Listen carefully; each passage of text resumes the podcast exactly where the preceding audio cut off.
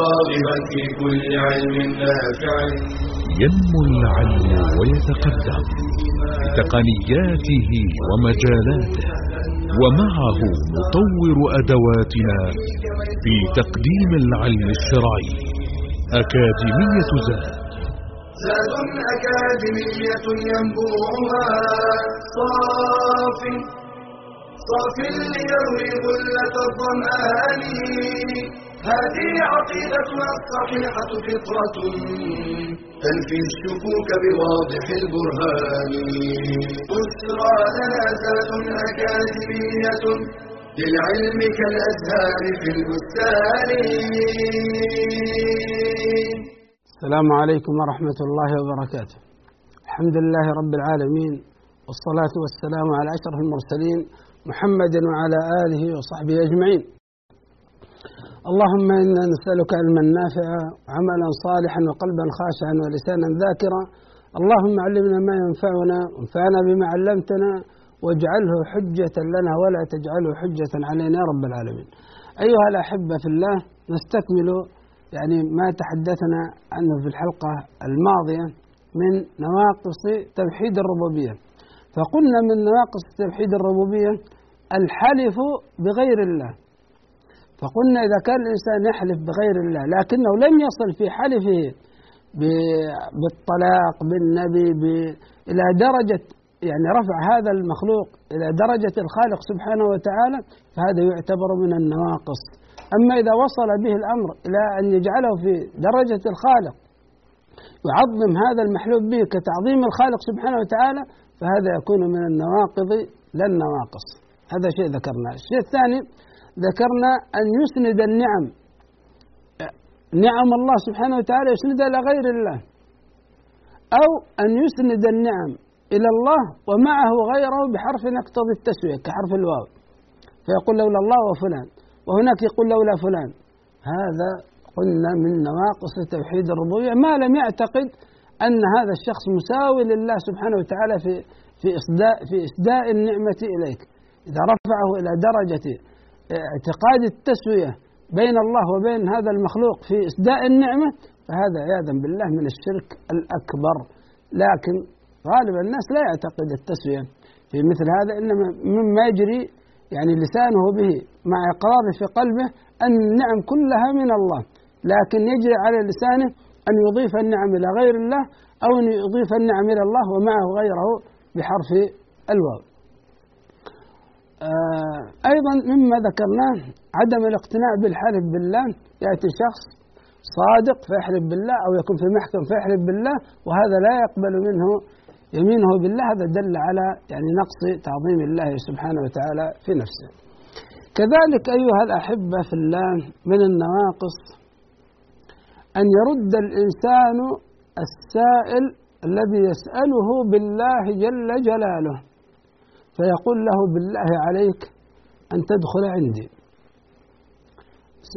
أسألك بالله العظيم أن تفعل كذا. أسألك بالله العظيم ألا تفعل كذا ألا تضرب ولدك. فإذا رده وقد سأله بالله جل جلاله دل ذلك على نقص تعظيم الرب جل جلاله في هذا الراد. في نفس هذا الراد. لو كان هذا الراد لو كان هذا الإنسان معظم لله سبحانه وتعالى لكان من سأله بالله فإنه يعطيه ويجيبه.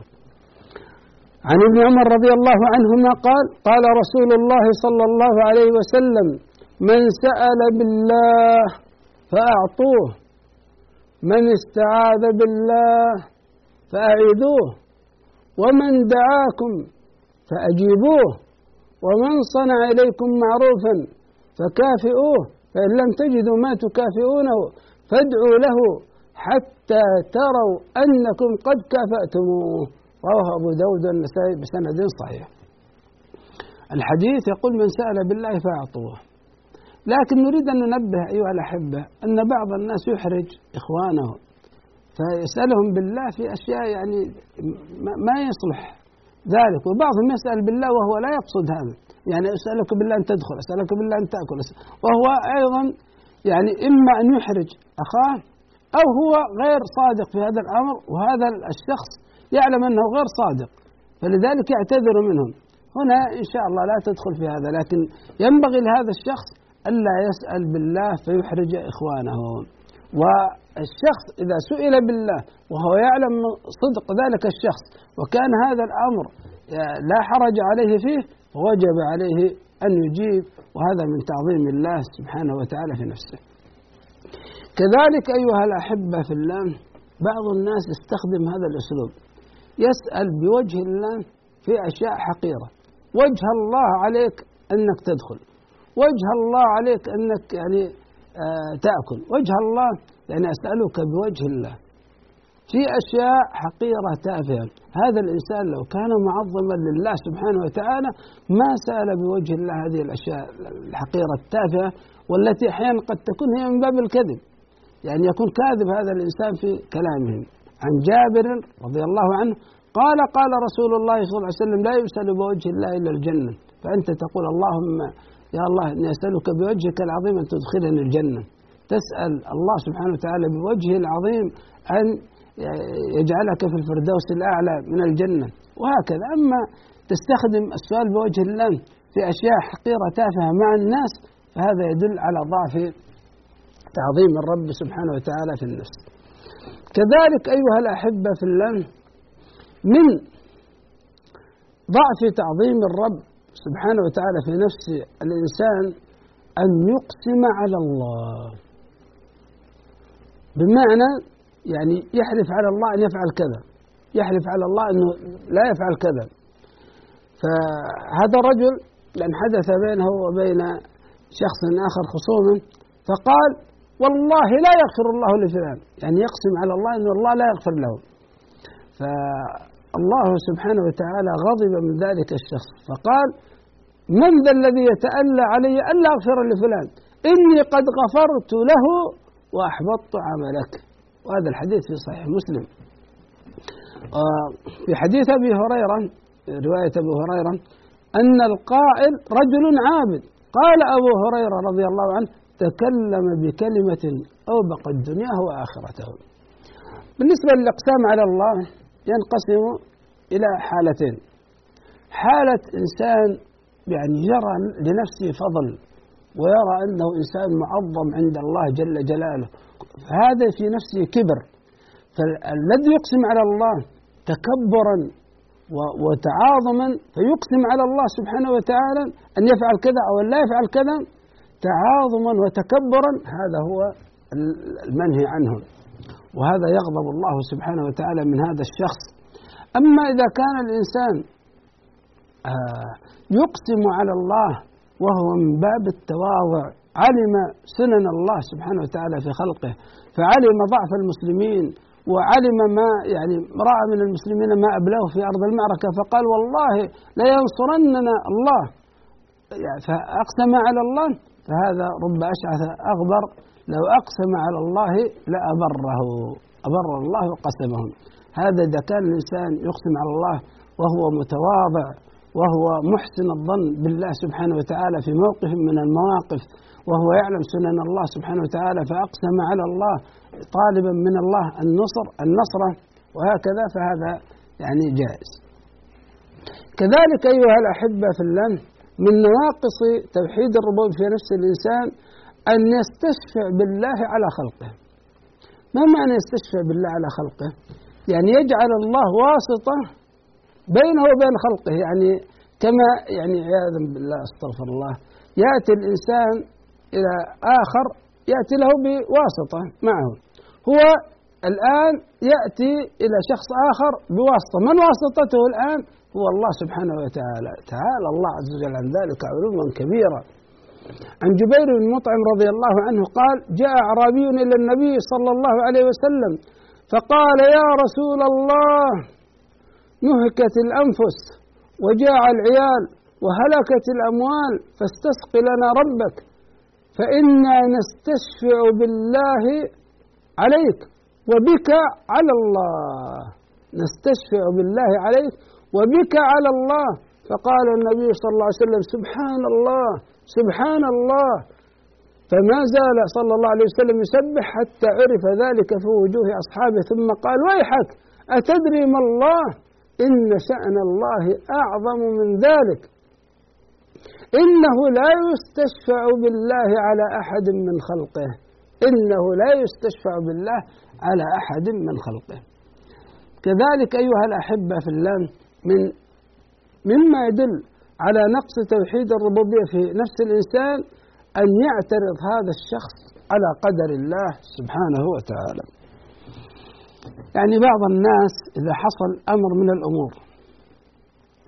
وهذا الأمر يعني كان متردد هو أن يفعله أو لا يفعله فاختار أمرا ثاني ثم حصل يعني به الضرر. فماذا يقول؟ يقول لو أني فعلت كذا لكان كذا وكذا. هذا من ضعف تعظيم الرب سبحانه وتعالى في نفس هذا الإنسان ومن عدم إيمان الإنسان بالقضاء والقدر. طالما هذا الأمر تم لا يصلح الآن أن تعترض على قدر الله. في الصحيح عن أبي هريرة رضي الله عنه أن رسول الله صلى الله عليه وسلم قال احرص على ما ينفعك واستعن بالله ولا تعجز. وإن فاتك شيء فلا تقل لو أني فعلت كذا لكان كذا وكذا ولكن قل قدر الله وما شاء فعل فإن لو تفتح عمل الشيطان. في دقيقتين يا إخوان اسمحوا لي أن يعني أستطرد في هذا الحديث. قول النبي صلى الله عليه وسلم احرص على ما ينفعك. ما ينفعك؟ هذا تحديد النافع من أمور الدين والدنيا والآخرة. يجب أن تحدد النافع. ثم أن تتخذ الوسائل التي تحقق لك هذا النافع وتحرص عليها.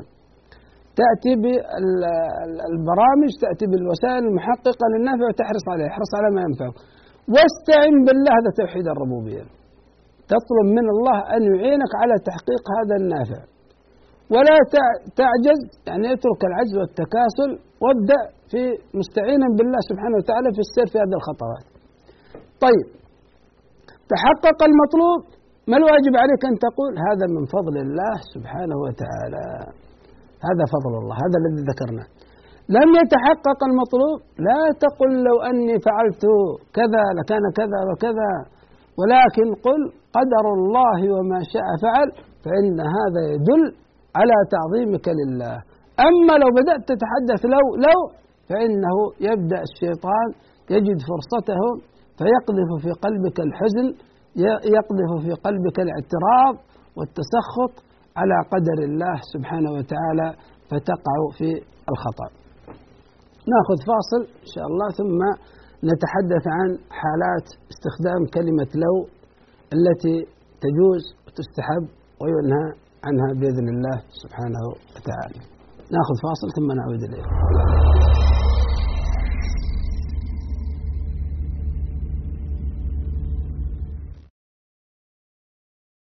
إذا كنتم ثلاثة فلا يتناجى اثنان دون صاحبهما فإن ذلك يحزنه. أدب يعلمنا إياه نبينا صلى الله عليه وسلم من خلال النهي عن التناجي وهو أن يستأثر اثنان بالحديث سرا دون الثالث أو ثلاثة دون الرابع أو أربعة دون الخامس وهكذا. فإن هذا لون من إلحاق الأذى بالمسلم لأنه يعود عليه بالحزن والخوف. وربما ظن أن ذلك لاحتقاره والحط من كرامته فيزيده ذلك غما وحزنا. لذا حرم الإسلام التناجي كما قال تعالى ألم تر إلى الذين نهوا عن النجوى ثم يعودون لما نهوا عنه ويتناجون بالإثم والعدوان؟ ومن صور التناجي المحرمة أن يتكلم اثنان بلغة مختلفة لا يفهمها الثالث أو أن يكتب أحدهما للآخر في ورقة. والثالث جالس ولا يمكنه الاطلاع على ما كتب. قال النووي رحمه الله. وفي معناه أي معنى التناجي ما إذا تحدث بلسان لا يفهمه لأن العلة موجودة. فإذا كان الحديث دائرا بين اثنين بداية ثم أتى ثالث وأراد أن يدخل بينهما فإن ذلك لا يجوز إلا بإذنهما. لقول النبي صلى الله عليه وسلم إذا كان اثنان يتناجيان فلا تدخل بينهما. واعلم أنه إن دعت الضرورة إلى التناجي فإنه يكون مباحا بشرطين. الأول أن تكون هناك مصلحة راجحة على مفسدة التناجي. الثاني أن يكون ذلك بإذن الشخص الثالث ورضاه وإلا حرم. فالتناجي من تسويل الشيطان وتزيينه فإذا أحسست بحزن من جراء تناجي بعض الناس أمامك فاستعذ بالله وتوكل عليه فإنه سبحانه كافيك من كل سوء وكيد. قال تعالى إنما النجوى من الشيطان ليحزن الذين آمنوا وليس بضارهم شيئا إلا بإذن الله. وعلى الله فليتوكل المؤمنون.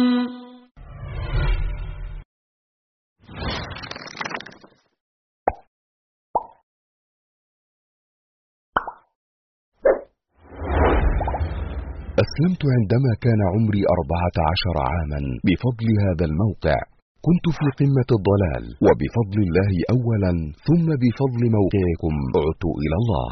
نشكركم على هذا الموقع حيث نجد الإجابة فيه على معظم الأسئلة التي تدور في أذهاننا. تعليقات تحكي قصص هداية من واقع الحياة. موقع الإسلام سؤال وجواب بإشراف فضيلة الشيخ محمد صالح المنجد. جاء قريبا من الناس يستشعر نبض المجتمع ويعيش هموم الحياة. أكثر من أربعة وثمانين مليون زيارة سنويا. أكثر من سبعة ملايين زيارة شهريا. من أكثر من مئتي دولة. مع ترجمة الفتاوى لثلاث عشرة لغة. أكثر من ثلاثة ملايين متابع على صفحة الفيسبوك. لموقع الإسلام سؤال وجواب أسبقية في عالم الإنترنت وهو من أول من استخدم أحدث الوسائل التكنولوجية في الدعوة إلى الله مسايرة لروح العصر. وتتمثل رسالته التي ما فتئ يسعى لتحقيقها في نشر الإسلام في أرجاء الأرض. تصحيح صورة الدين الحنيف تعليم المسلمين أمور دينهم تصحيح العقيدة والعبادة. الرد على استفسارات المسلمين في كل مكان. اعتمادا على رصيد ضخم من أقوال السلف وتراث غني لأئمة المذاهب الفقهية المعتمدة وفتاوى كبار العلماء في القديم والحديث. فالحمد لله على نعمه. قل هذه سبيلي أدعو إلى الله. على بصيرة أنا ومن اتبعني. موقع الإسلام سؤال وجواب علم ودعوة وزاد لمن أناب.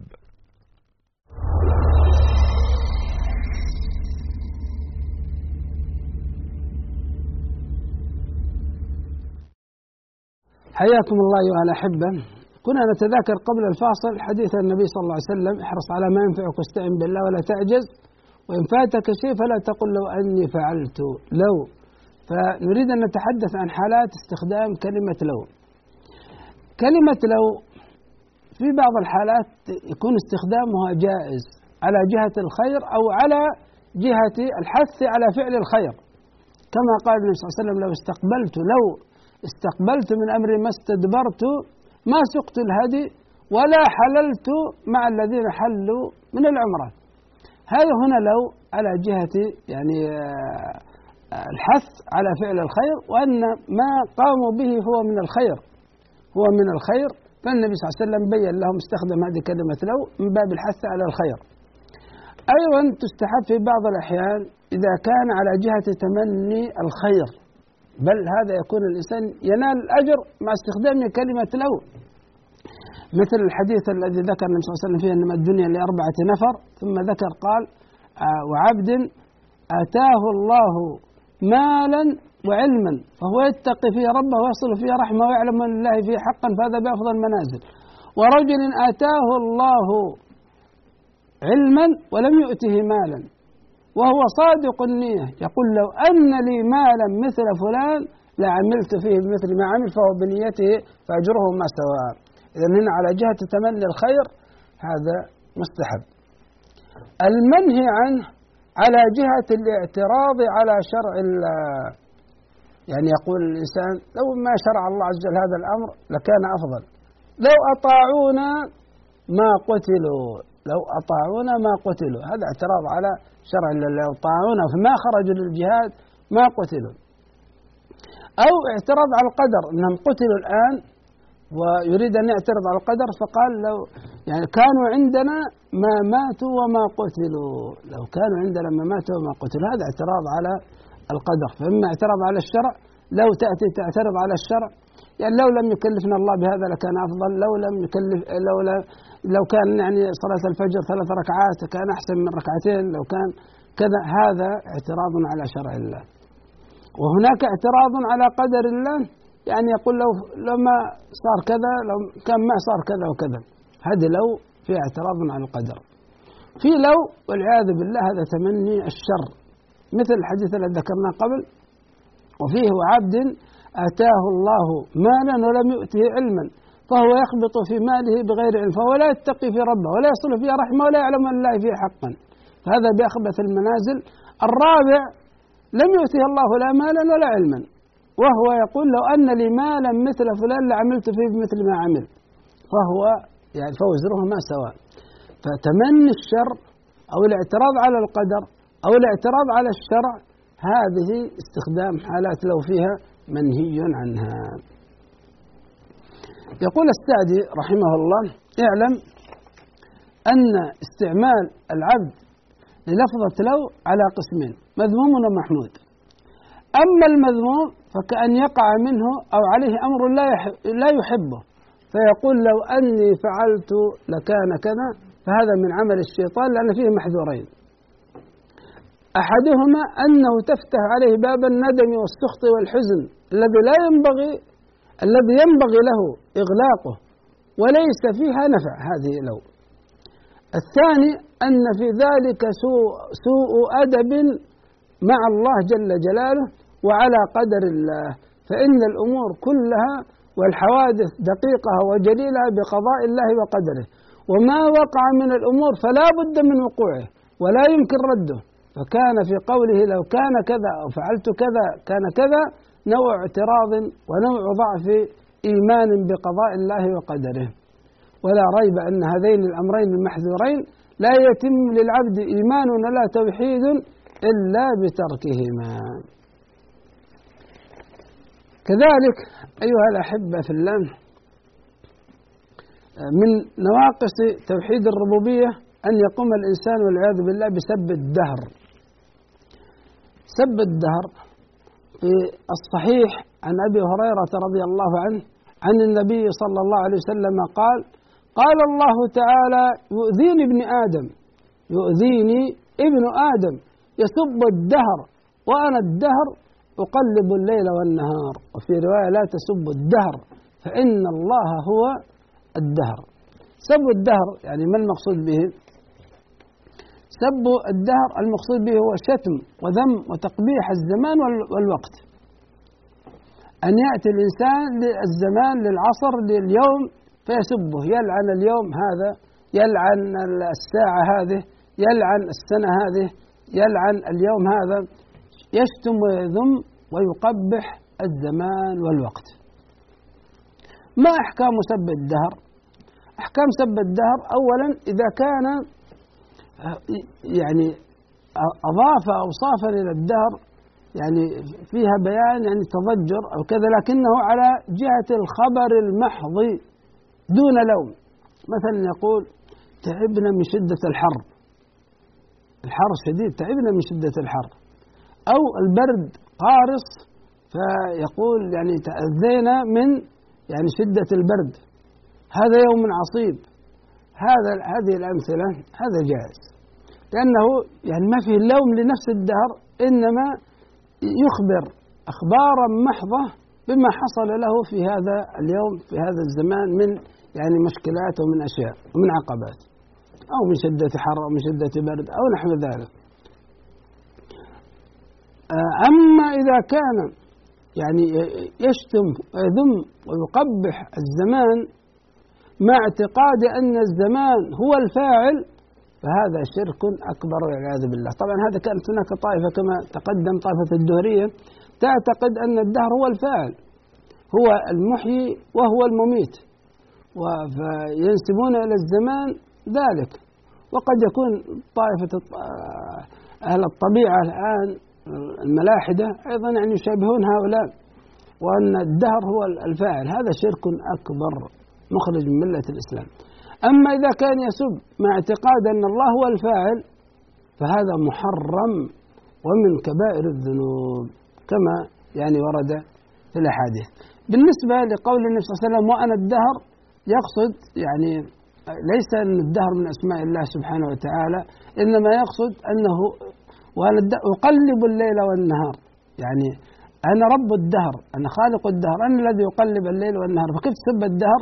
فسب الدهر سب ل يعني خالقه ومدبره. بالنسبة لسب الدهر في يعني زماننا في في في أمر الجاهلية كان كثيرا.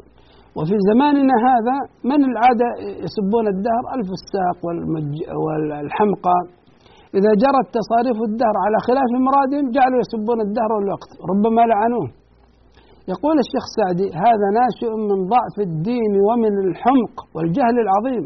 فإن الدهر ليس عنده من الأمر شيء. فإنه مدبر مصرف والتصاريف الواقع فيه تدبير العزيز الحكيم.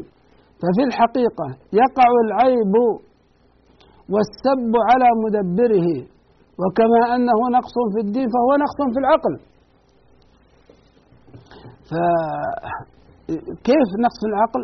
بهذا السب تزداد المصائب ويعظم وقعها على الإنسان ويغلق باب الصبر الواجب هذا ما في للتوحيد. أما المؤمن فإنه يعلم أن التصاريف واقعة بقضاء الله وقدره وحكمته فلا يتعرض لعيب ما لم يعبه الله ولا رسوله. بل يرضى بتدبير الله ويسلم لأمره وبذلك يتم توحيده وطمأنينيته. قوله صلى الله عليه وسلم يؤذي ابن آدم يسب الدهر فيه أن سب الدهر يؤذي الله تبارك وتعالى. قال الشافعي في شرح هذا الحديث وبيان المعنى الحق قال العرب كان من شأنها أن تذم الدهر وتسبه عند المصائب التي تنزل بهم من موت أو هرم أو تلف أو غير ذلك.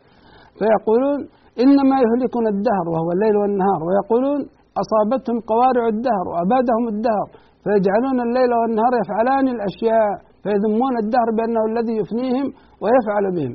فقال رسول الله صلى الله عليه وسلم لا تسب الدهر على أنه الذي يفنيكم والذي يفعل بكم هذه الأشياء فإنكم إذا سببتم فاعل هذه الأشياء فإنما تسبون الله تبارك وتعالى فإنه فاعل هذه الأشياء.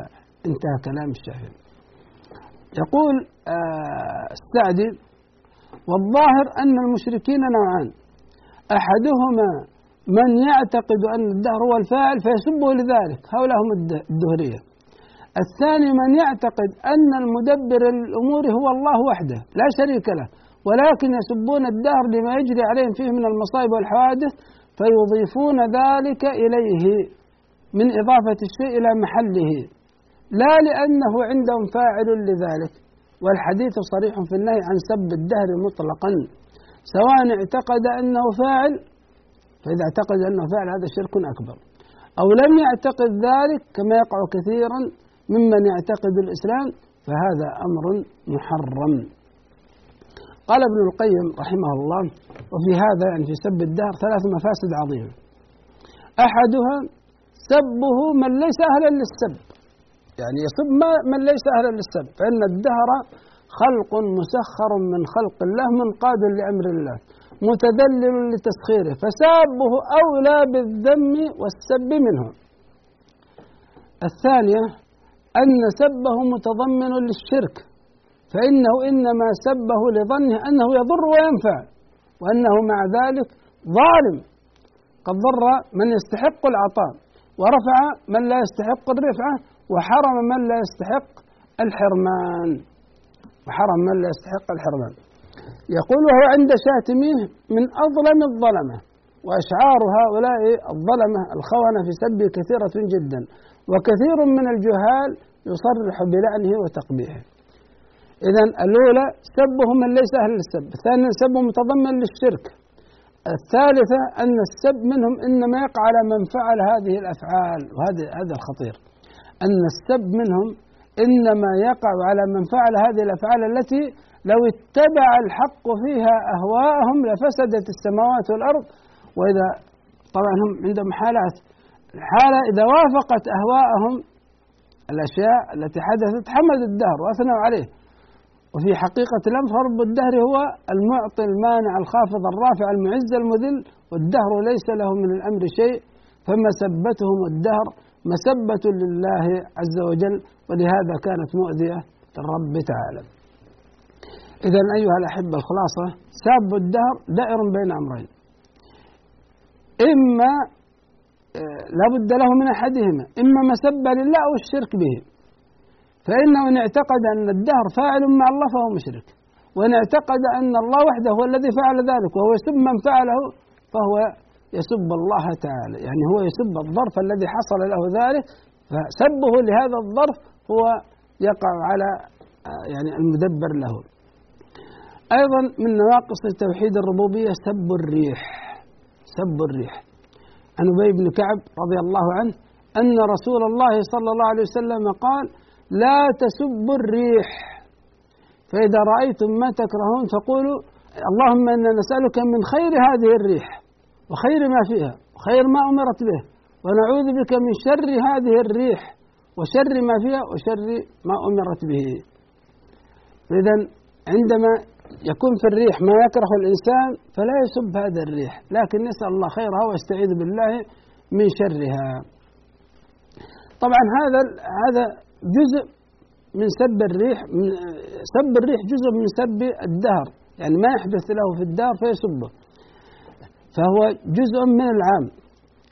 فجميع حوادث الدهر هي من الله سبحانه وتعالى وما يحدث في الدهر من ريح شديدة من حر شديد من برد شديد. هذا كله من تدبير الله سبحانه وتعالى فلا يجوز سب الدهر عموما ولا يجوز سب جزء من الدهر مما يحدث له فيه يعني خصوصا. وسب الدهر مع تحريمه فإنه حمق وضعف في العقل والرأي. فإن الريح مصرفة مدبرة بتدبير الله وتسخيره فالساب لها يقع سبه على من صرفها. يعني لولا أن أن نعرف أن المسلمين ما يقصدون هذا عندما يسب الإنسان الريح يسب. يعني لا يخطر هذا المعنى في قلبه أنه يسب الله سبحانه وتعالى ولا لو كان خطر هذا لكان هذا والعياذ بالله من الشرك العظيم. المضر للإنسان في توحيده. هذه جملة من نواقص توحيد الربوبية. نأخذ فاصل ثم نختم الدرس درس المتعلق بتوحيد الربوبية. نختمه بالتأكيد على ثمرات توحيد الربوبية. فاصل ونعود إليكم بمشيئة الله.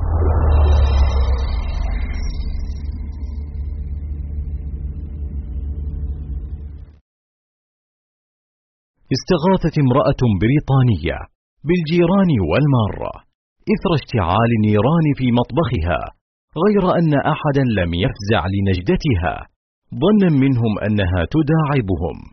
نتيجة مأساوية.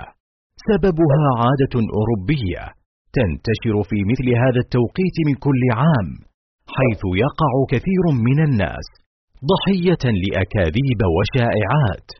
يطلقها آخرون تحت مسمى كذبة أبريل أو أكذوبة أبريل. تلك العادة التي باتت سببا في انتشار الأكاذيب والشائعات في ذلك اليوم عبر وسائل إعلامية مختلفة من أفراد ومؤسسات لتصادف قبولا وتصديقا يترتب عليه إجراءات استثنائية لدى كثير من الناس. ويطلق على من يصدق هذه الإشاعات أو الأكاذيب.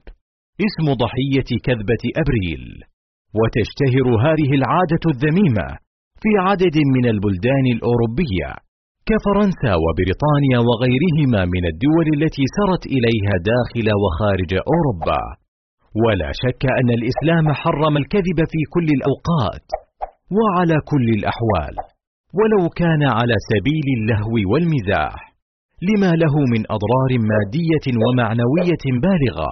ولهذا قال نبينا عليه الصلاة والسلام أنا زعيم ببيت في وسط الجنة لمن ترك الكذب وإن كان مازحا.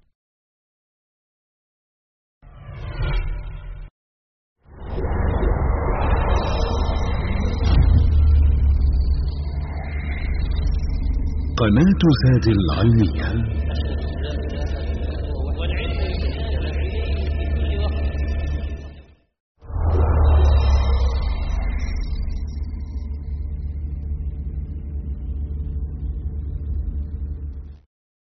حياكم الله أيها الأحبة في الله. بعد هذه الجولة في موضوع توحيد الربوبية وبعد أن أخذنا مقدمة في التوحيد ثم توحيد الربوبية وفصلنا فيها نختم بما قد يعني أشرنا إليه من قبل لكن نجعله الخاتمة في الحديث عن ثمرات توحيد الربوبية إذا استقر في نفس الإنسان. أعظم ثمرة من ثمرات الإقرار بتوحيد الربوبية وتربية النفس على توحيد الربوبية أن الإنسان يتذوق لإيمانه طعم. نوع هذا الطعم حلاوة يجدها الإنسان في نفسه ويجدها في حياته. قال صلى الله عليه وسلم ذاق طعم الإيمان من رضي بالله ربا وبالإسلام دينا وبمحمد صلى الله عليه وسلم رسولا. قال صلى الله عليه وسلم ثلاث من كن فيه وجد بهن حلاوة الإيمان أن يكون الله ورسوله أحب إليه مما سواهما وأن يكره أن يعود في الكفر بعد أن أنقذه الله منه كما يكره أن يقذف في النار وأن يحب المرء لا يحبه إلا لله. دائما يا إخوان يعني عندما نتحدث عن نظام الإسلام في إسعاد البشرية وأن شريعة الله سبحانه وتعالى سواء العقيدة أو العبادة أن التمسك بهذا الإسلام يسعد الإنسان في الدنيا قبل الآخرة. من عمل صالحا من ذكر أو أنثى وهو مؤمن فلنحيينه حياة طيبة ولنجزينهم أجرا بأحسن ما كانوا يعملون. عندما نتحدث عن الإسلام وأنه مسعد للإنسان روحا وبدنا وأنه مصلح لدنياه وأخراه. قد يقع في نفس الإنسان ما يجده هذا المتمسك بالإسلام من متاعب ومصاعب ومشاق في هذه الحياة. فيقول كيف تقولون أن الدين مسعد ونحن نجد في يعني تمسكنا بهذا الدين نجد المصاعب والمتاعب والمشاق. نقول لو حقق الإنسان توحيد الربوبية في نفسه مكنه من قلبه لا وجد في المتاعب والمصاعب والمشاق المتعلقة بالتمسك بدين الإسلام لوجد في هذه المصاعب والمتاعب والمشاق لوجد لها طعما. هذا الطعم حلاوة في قلبه وتيسيرا في حياته كما أخبر النبي صلى الله عليه وسلم. يحتاج إلى تقوية الرضا بربوبية الله سبحانه وتعالى. يرضى بأنه عبد والله عز وجل هو الرب. لو رضي بذلك جاءت الطاعات يفعلها وهو راض سيجد لها لذة. عندما يأتي له شخص ويقول له يا أخي أنتم دينكم التمسك بالدين عندكم خمس صلوات وهناك صلاة فجر وهناك صلاة عشاء وهناك صلاة عصر وهناك يعني هذه أوقات الإنسان يحتاج أن ينام فيها ويرغب أن ينام فيها وأنتم تقومون وهذا متعب. يقول هذا القائل أنا راضي بهذا. هذا الأمر تعب صحيح لكن الرب قد أمرني به وأنا راضي. فعندما أقوم به وأحقق الأمر الذي طلبه الله سبحانه وتعالى مني فإني أجد سعادة وأجد لذة. حتى يقول بعضهم والله إني اليوم الذي تفوتني فيه صلاة الفجر في الجماع هو التعب هو المشقة هو هو اليوم الذي يكون فيه نكد وهم وغم. ليس اليوم الذي أقوم أنا فيه لصلاة الفجر تعب. اليوم الذي تفوتني فيه صلاة الفجر تعب. آه وهكذا بقية الطاعات. تجد شيء عجيب. يعني الصيام متعب معروف عند كل الناس أن الصيام فيه تعب. هذا الإنسان الذي يصوم هذا الفريضة أو يصوم هذا النفل هو يعلم أن الله عز وجل أمره بهذا بصيام رمضان. فيفعل منفذا هذا الأمر. ولذلك عند فطره يكون في أشد الفرح. يفرح فرحا عظيما بفطره. السبب؟ السبب أنه أتم هذا الصوم. لا لكونه تخلص لكونه أدى ما افترضه الله سبحانه وتعالى عليه فيشعر بفرح. ولذلك يوم القيامة يفرح. يفرح بأي سبب يوم القيامة؟ يفرح بصومه لأنه قد وجد أجره عند الله سبحانه وتعالى وهكذا. للصائم فرحتان فرحة عند فطره فرحة عند لقاء ربه. هكذا الطائع لله عندما يكون راضي عندما يكون توحيد الربوبية قوي في نفسه فإنه سبحان الله يجد لذته بالطاعات. ترك المعاصي والمنكرات لا شك أن ترك النظر الحرام السماع الحرام الكلام الحرام الفرج الحرام المال الحرام الأكل والشراب الحرام عندما يتركها الإنسان وهي مما تشتهيه نفسه لا شك أن الإنسان يجد في ذلك تعب ومشقة. لكن هذا الراضي بربوبية الله يقول ربي أنهاني عن ذلك. فأنا أنتهي عن ذلك وأنا أعلم أن الله سبحانه وتعالى ما نهاني عن ذلك إلا وفيه يعني ضر علي في قلبي فيه ضر علي في عقلي فيه ضر علي في حياتي في ديني. فلذلك أنا أنتهي عنه. أنتهي وأنا راضي وأنا مقتنع أن تركي له فيه الخير وفيه السعادة فلذلك يسعده الله. من رضي بالله ربا بالإسلام دينا أن هذا الإسلام هو منهج الحياة. وبمحمد صلى الله عليه وسلم نبيا كان على الله حقا أن يرضيه. كان على الله حقا أن يرضيه. فيجد في هذه الطاعات وفي هذا وفي ترك المعاصي والمنكرات يجد فيها اللذة. كذلك يجد الإنسان في يعني التمسك بأخلاق الإسلام بر الوالدين وصلاة الأرحام حسن الخلق مع الجيران وغير ذلك يجد فيها لذة. حتى قال بعضهم يعني تقولون بر الوالدين صعب متعب ويعني قال والله اليوم الذي أخطئ فيه فأتكلم على والدي بكلمة لا تليق هذا اليوم الذي يكون فيه تعب ومشقة وضيق وكرب. واليوم الذي أحسن لوالدي وأشعر أني قد أحسنت له وقدمت له يعني ما يحتاجه هذا اليوم يوم سعيد بالنسبة لي. المقصود أيها الأحبة توحيد الربوبية. إذا استقر في نفس الإنسان كان الإنسان متمسك بهذا الدين الإسلامي ويجد في تمسكه بالإسلام يجد فيه الراحة النفسية يجد فيه البهجة يجد فيه السرور يجد فيه الطمأنينة وهكذا. أمر ثاني يا إخوان إذا حقق الإنسان في نفسه توحيد الربوبية ما الذي يحصل له؟ إذا حقق توحيد الربوبية امتلأ قلبه بالشجاعة امتلأ قلبه بالطمأنينة. يعني الموت بيد الله الرزق بيد الله الحياة بيد الله. فلما الخوف من المخلوقين؟ وهكذا. أيضا أيها الأحبة في الله مما من آثار توحيد الربوبية في نفس الإنسان أنه يجعل القلب معلق بالله سبحانه وتعالى في جلب المنافع ودفع المضار جاء رجل إلى النبي صلى الله عليه وسلم فقال يا رسول الله عظني وأوجز. فقال له النبي صلى الله عليه وسلم إذا قمت إلى صلاتك فصل صلاة مودع ولا تتكلم بكلام تعتذر منه غدا واجمع اليأس مما في أيدي الناس. واجمع اليأس أو الإياس اجعل من صفاتك اليأس والإياس قطع الطمع. عما في أيدي الناس من أموال أو مناصب أو جاه أو نحو ذلك واجعل قلبك معلق بالله سبحانه وتعالى في جلب المنافع وفي دفع المضار. هذا الإنسان الذي يكون قلبه معلق بالله سبحانه وتعالى في جلب المنافع ودفع المضار هذا الإنسان يجد السعادة والراحة والبهجة وهكذا. توحيد الربوبية يثمر ثمرات عظيمة في, في نفس الإنسان. ولذلك يا إخوان نحن بحاجة ماسة إلى تقوية هذا التوحيد في نفوسنا. الإنسان الذي يكون يعلم أن كل ما يكون في هذا الكون هو بقضاء الله سبحانه وتعالى وقدره. ما يسكن شيء في هذا الكون إلا بإذن الله ولا يتحرك شيء في هذا الكون إلا بإذن الله. فإن حصل له شيء يعني من أمر هذا الكون فقد عزيزا فقد حبيبا فقد مالا فقد وظيفة فقد منصبا أصابته مصيبة من مصائب هذا الكون. علم أن هذه المصيبة هي من الله سبحانه وتعالى. يرجع فيها إلى الله جل جلاله. يعلم أن في هذه المصيبة تكثير لحسناته أن في هذه المصيبة تكفير لسيئاته أن في هذه المصيبة رفع لدرجاته.